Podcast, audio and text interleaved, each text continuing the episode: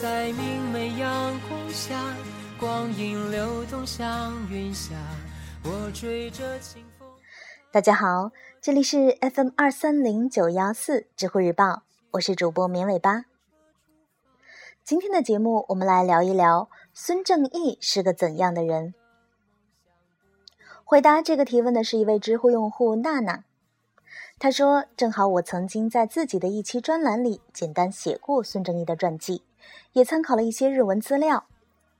不过这篇文章当时为了可读性，重点写的是他的青年时期，对后面复杂的运营商部分写的有点虎头蛇尾。有了解的同学可以再帮忙补充一下。”在这里分享一下，简单来说，我认为孙正义的特点是永远走在时间前面。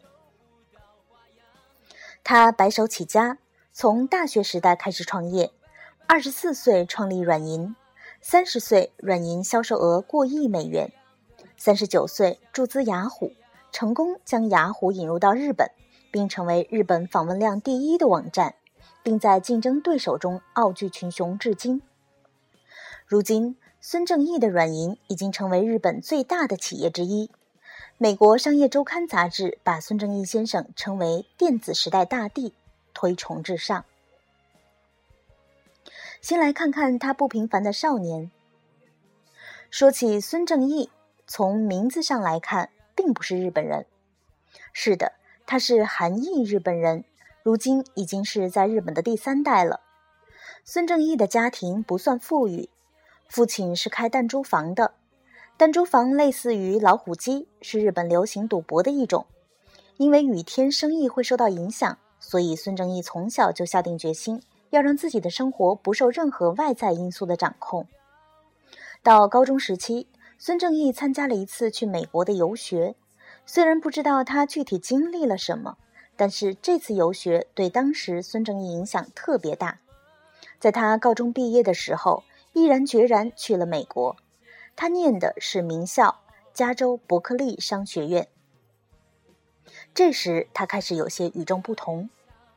一般学生赚取生活费都是勤工俭学、打打零工什么的，但是孙正义不一样。他每天会从字典里随机挑出三个单词组合在一起，然后他每天花五分钟。思考这些词能让他发明创新一些什么东西。如果当天想不出来，他就放弃；如果有灵感，他就放手去做。这样坚持了一年之后，孙正义鼓捣出来了两百五十多项大大小小的创意。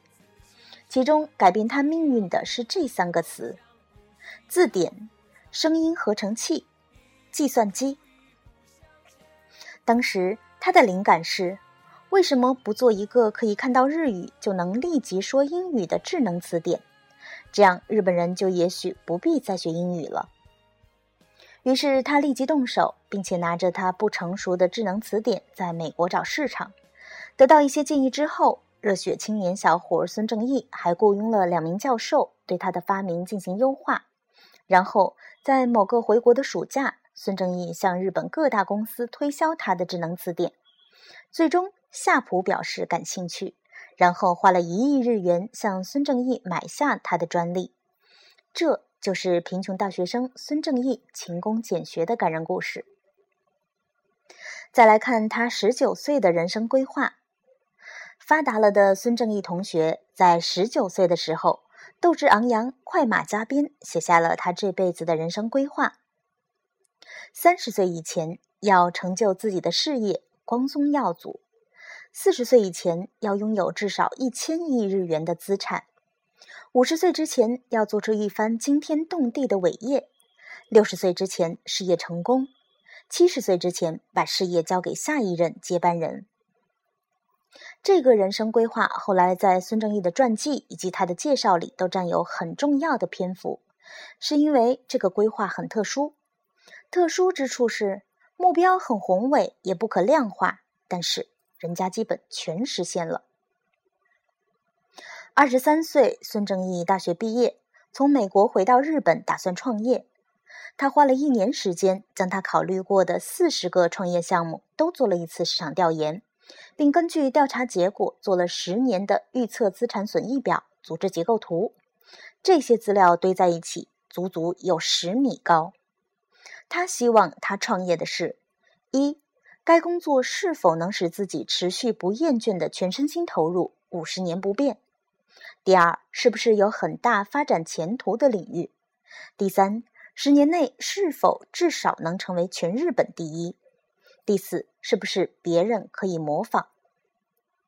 依照这些标准，他给自己的四十个项目打分排队，计算机软件批发业务便是从中脱颖而出。于是，第二年，软银 （SoftBank） 诞生了。软银顾名思义是软件银行的意思。虽然现在软银有点类似中国联通这种运营商，但是在成立初期也是做软件批发起家。孙正义期间还做了几年的日本软件杂志，希望日本人都能够了解计算机，但是都是以严重亏损告终。后来，孙正义同学转换思路策略，开始从美国引进一些先进领域的公司和业务进入到日本。最早开始被引入的是美国的硬件，比如局域网设备，比如路由器等等。这些引进的业务最开始担心风险太大，孙正义经常会发挥合纵连横的本领，拉更多的投资人下水。结果发现，嘿，别说这一招还挺管用。从最开始的局域网设备的成功，孙正义有了信心之后，第二年就开始跟美国的思科谈合作。思科是美国最大的硬件设备商之一，比如说会议室里用的局域电话，比如公司的路由器服务器等，很多都是思科提供的。当时思科还没有还没有进入亚洲，孙正义就想把它引进日本，当然也没忘了拉其他公司下水投资。万一船翻了，也可以有人垫背。孙正义一共找了十四家公司，加上软银为最大股东，一起合伙把思科拉进了日本。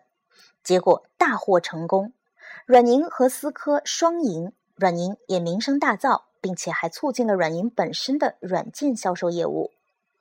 其实这个时候，软银已经不是字面上的软件银行了，因为他已经开始进入了硬件的领域。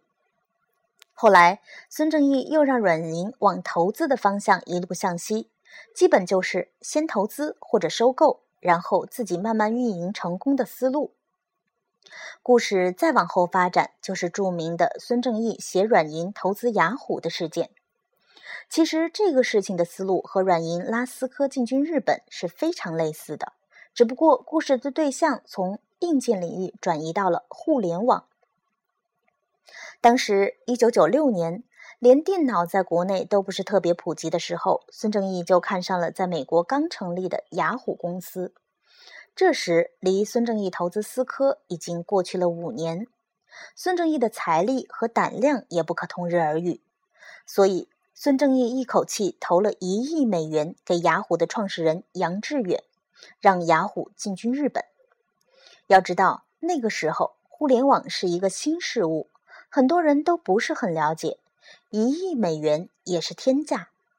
当时很多人都不看好孙正义的这次投资，但是孙同学坚持认为未来马上就要是一个信息爆炸的年代，他就是看好雅虎。在他的坚持下，雅虎成立了雅虎日本分公司。日本雅虎网站是当时为数不多的综合新闻门户网站。结果。进来第一年，雅虎的浏览量就突破了一亿，并且实现了盈利。至今，雅虎日本都是日本访问量最高的网站。当年一亿美元的投资，给孙正义创造了八十七亿美元的利润。其实回过头来，雅虎的成功引入和竞争对手少的时间点有很大的关系，时机和眼光，再加上运气。让雅虎日本成为日本投资史上的一段佳话。如今，孙正义发挥他超前的预见性，带领软银已经先后投资过六百家公司，包括我们熟悉的盛大、阿里巴巴等，都有过孙正义软银的投资。软银也通过投资，先后经营过软件、硬件、互联网、宽带、移动网络等业务，后面的宽带和移动网络就是现在我们看到并熟悉的软银的主要业务，类似于联通。不得不说，孙正义具有独到的行业判断力，判断之后在操作上的快、准、狠，也是他成功的关键。